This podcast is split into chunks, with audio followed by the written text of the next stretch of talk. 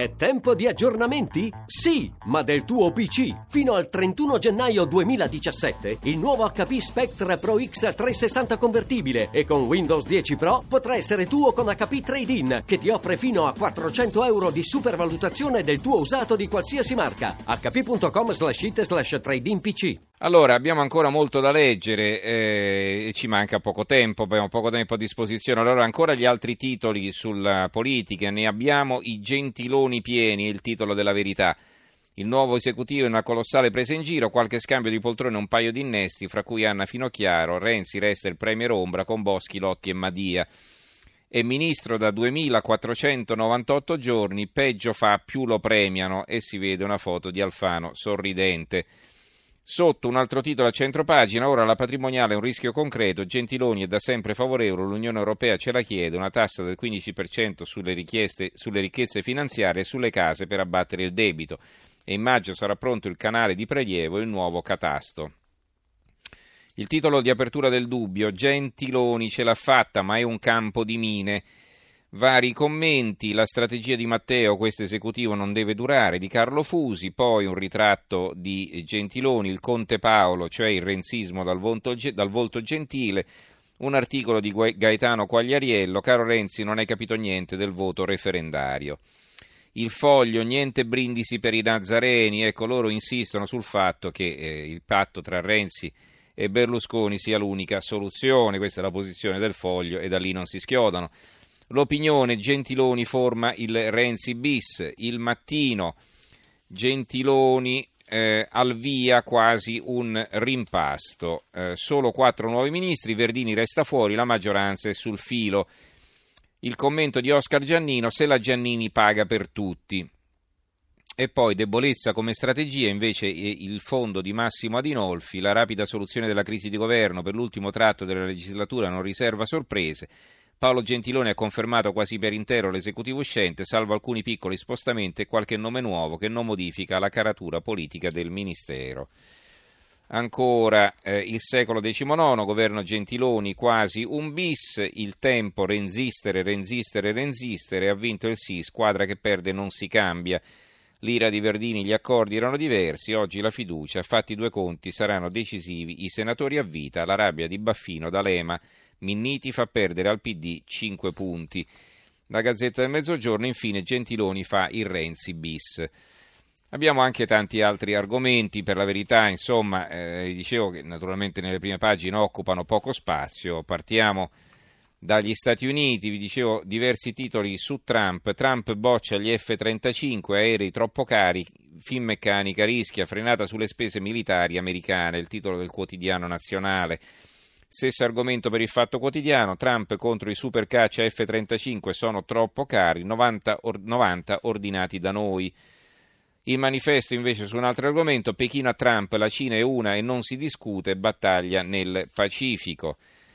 Il Milano Finanza con un tweet Trump abbatte Lockheed e spaventa Leonardo, Leonardo sarebbe eh, il nuovo nome di Finmeccanica, nel mirino gli F-35 e Pasolini Zanelli firma un pezzo di commento su Italia Oggi, diluvio di sms sui grandi elettori americani perché non votino Trump, ma è una battaglia persa, perché sapete che poi i cosiddetti grandi elettori, no, quelli scelti eh, in, ogni, eh, in, ognuno, in ognuno dei 50 stati, che devono riunirsi e votare, quindi dovrebbe essere una formalità, votare per Trump, insomma ci sono pressioni perché cambino idea, perché in realtà Trump sì è stato eletto, ma deve essere confermato appunto dai cosiddetti grandi elettori e quindi c'è questa pressione perché eh, votino diversamente.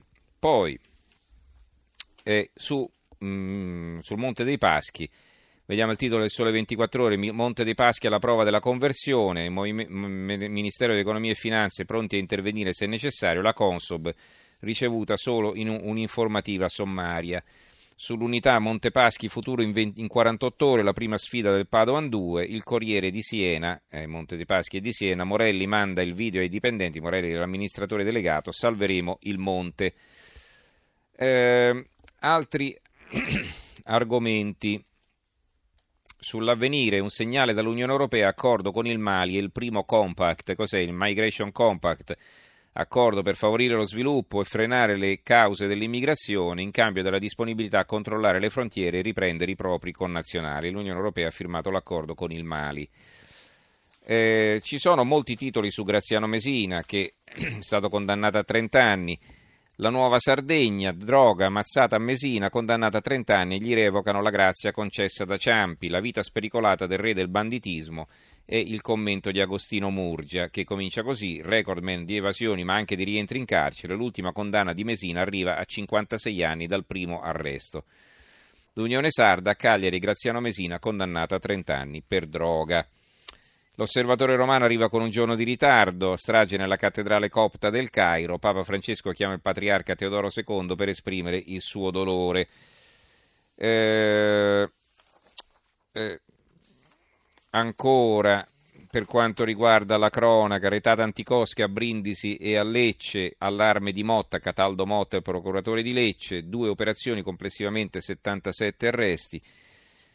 E possiamo arrivarci, ci avviamo alla conclusione, il congiuntivo speriamo che se la cava invece che se la cavi, perché difesa semiseria dell'italiano in risposta all'Accademia della Crusca, secondo l'Accademia della Crusca, insomma non bisogna più far caso ai congiuntivi, perché poi stanno eh, per essere soppiantati dall'indicativo, insomma bisognerebbe chiudere un occhio, è singolare questa posizione così permissiva dei custodi della lingua, da parte dei custodi della lingua italiana.